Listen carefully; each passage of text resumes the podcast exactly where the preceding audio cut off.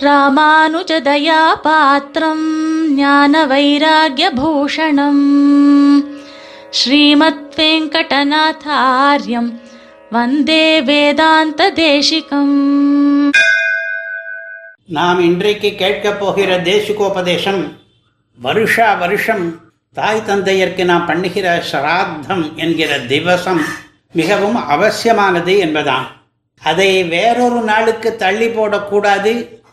அதை வேறொரு விதமாக மாற்றி பண்ணக்கூடாது. அதை விட வேறொரு பூஜையை முக்கியமாக நினைக்கக்கூடாது என்று மூன்று விதமாக சிராத்தத்தினுடைய முக்கியத்துவத்தை இன்றைக்கு புரிந்து கொள்ளப் போகிறோம். இந்த மூன்றிலே முதலாவது அந்த திதி என்றைக்கு சம்பவிக்கிறதோ அன்றைக்கேதான் சிராத்தம் பண்ணியாக வேண்டும் என்பது. நம்முடைய சௌகரியத்துக்காக நாளை மாற்றிக்கொள்ளக்கூடாது இதிலே ஒரு தர்ம சந்தேகம் ஏற்படுகிறது. ஏகாதசி என்று ஸ்ராத்தம் சம்பவித்தால் என்ன பண்ணுவது? ஏகாதசி விரதம் முக்கியமானது என்று அதை அனுஷ்டித்து உபவாசம் நடப்பித்தால் ஸ்ராத்தம் பண்ண முடியாது. ஏனென்றால் ஸ்ராத்தத்தினுடைய முக்கிய பகுதியே பிராமண போஜனம்தான். ஸ்ராத்தம் பண்ணினால் போக்தாக்களுக்கு ஏகாதசி விரதம் பங்கமடையுமே. இரண்டையுமே அதாவது ஏகாதசி விரதம் ஸ்ராத்தம் இரண்டுமே முக்கியமாயிற்றே என்ன பண்ணுவது?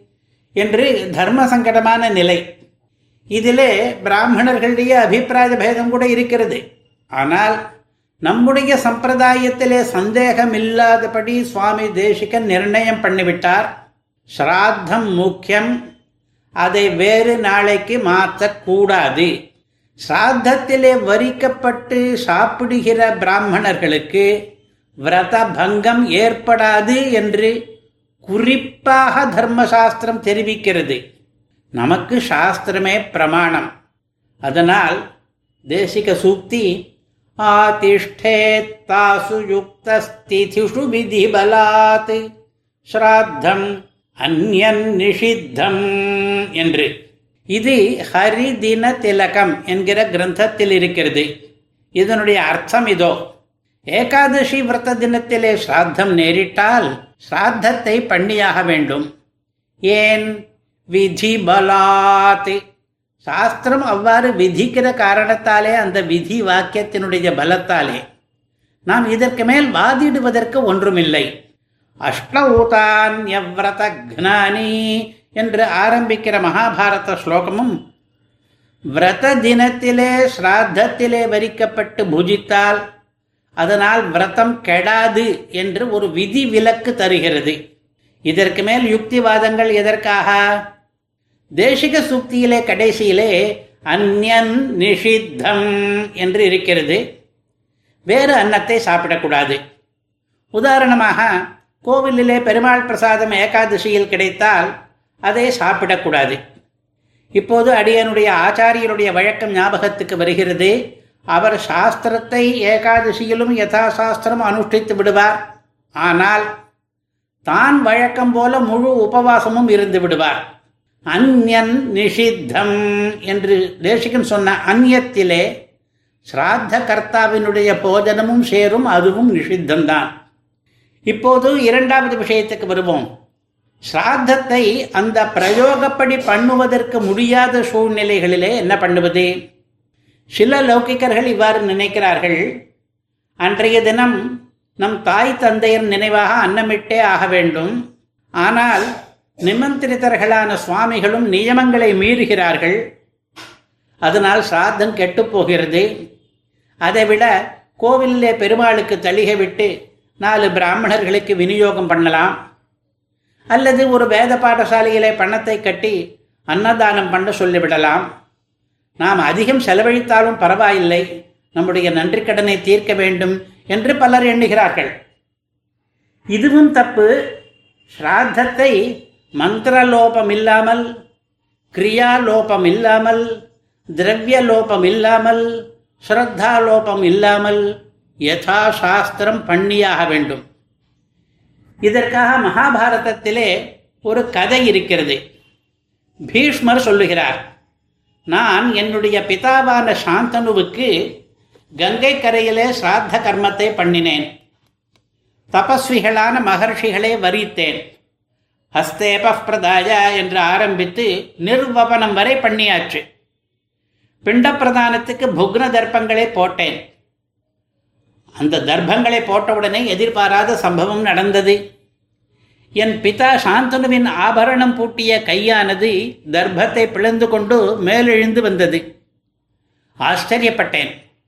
பிதா சாட்சாத்தாகவே வந்து வாங்கிக் கொள்கிறாரே என்று வியந்தேன். ஆனால் யோசித்தேன் குழம்பினேன். கையிலே பெண்டத்தை கொடுக்கலாமோ? கூடாதே. புக்னத்தில் அல்லவா வைக்க சொல்லி சாஸ்திரம் விதிக்கிறது? அதில் விதித்தபடிதானே அனுஷ்டித்தாக வேண்டும். அதனாலே தர்ப்பத்திலே பிண்டத்தை வைத்தேன். கை மறைந்து விட்டது. பிறகு சொப்பனத்திலே பித்திருக்கள் தோன்றினார்கள். என்னை மெச்சினார்கள் என்றார் பீஷ்மர். இந்த கதையிலிருந்து நாம் தெரிந்து கொள்வது என்ன? சாஸ்திரத்தை பூர்ணமாக விஸ்வசிப்பவர்கள் அவற்றிலே நம்முடைய யுக்திகளை குறுக்கே புகுத்த மாட்டார்கள். ஸ்ராத்தத்தை யதாக்கிரமமாக பண்ண முடியவில்லை என்றால் பிராயஷ்டித்தங்களை பண்ணிக்கொள்ள வேண்டும். இனி மூன்றாவது விஷயம். காரியங்களிலே இரண்டு வகை இருக்கின்றன கர்மாக்களிலே. பஞ்சமகாயஜம் முதலியவை தேவ காரியங்கள் ஸ்ராத்தம் முதலியவை பித்திருக்காரியங்கள். தேவகாரியாத்விஜாதீனாம் பித்திருக்காரியம் விசிஷ்யதே என்கிறார் மனு. தேவ காரியத்தை விட பித்திருக்காரியம் விசேஷமானது. பித்திருக்காரியத்தை விடவே கூடாது. ரெண்டு வகை கர்மங்களிலேயும் பரமைகாந்திகளாகிய நமக்கு எம்பெருமானே ஆராத்தியம் ஸ்ராத்தத்திலும் கூட சர்வாகார ஸ்ரீ ஜனார்தன பிரியதாம் என்றுதான் மந்திரம். அதிலே சொல்கிற அக்னஜேஸ்வகா சோமாஜஸ்வகா முதலியவற்றிலும் கூட அந்தரியாமியான பகவானுக்கே ஹோமம். இதை தெளிவுபடுத்துகிறார் சுவாமி தேசிகன் அச்சுத சதகத்திலே ஒரு ஸ்லோகத்திலே. பித்திருக்களாக ஆவாகிக்கப்பட்ட பிராமணர்கள் பூஜிப்பதாலே பித்திருக்களுக்கு ஆராதனம் நடப்பதை அந்த பிராமணர்கள் மூலமாக பித்திருக்கள் திருப்தி அடைவதை நாம் எல்லாரும் பலரும் ஒப்புக்கொள்ளுகிறோம். அதுபோலவே அக்னீந்திராதி தேவர்களுக்கு பண்ணுகிற ஹோமம் மூலமாக அந்த அக்னீந்திராதிகளுக்கும் அந்தரியாமையாக இருக்கிற பகவானையே நாம் ஆராதிக்கிறோம் என்பது இந்த திருஷ்டாந்தத்தினாலே புரிந்து கொள்வது சுலபமாக இருக்கிறது முடிவுக்கு வருவோம் பித்திரு கர்மாக்கள் என்பவை பகவத் ஆராதனங்கள் அவற்றை நாம் எல்லாரும் விடாமல் பண்ண வேண்டும் வந்தே வேதாந்த தேசிகம் कवितार्किकसिंहाय कल्याणगुणशालिने श्रीमते वेङ्कटेशाय वेदान्तगुरवे नमः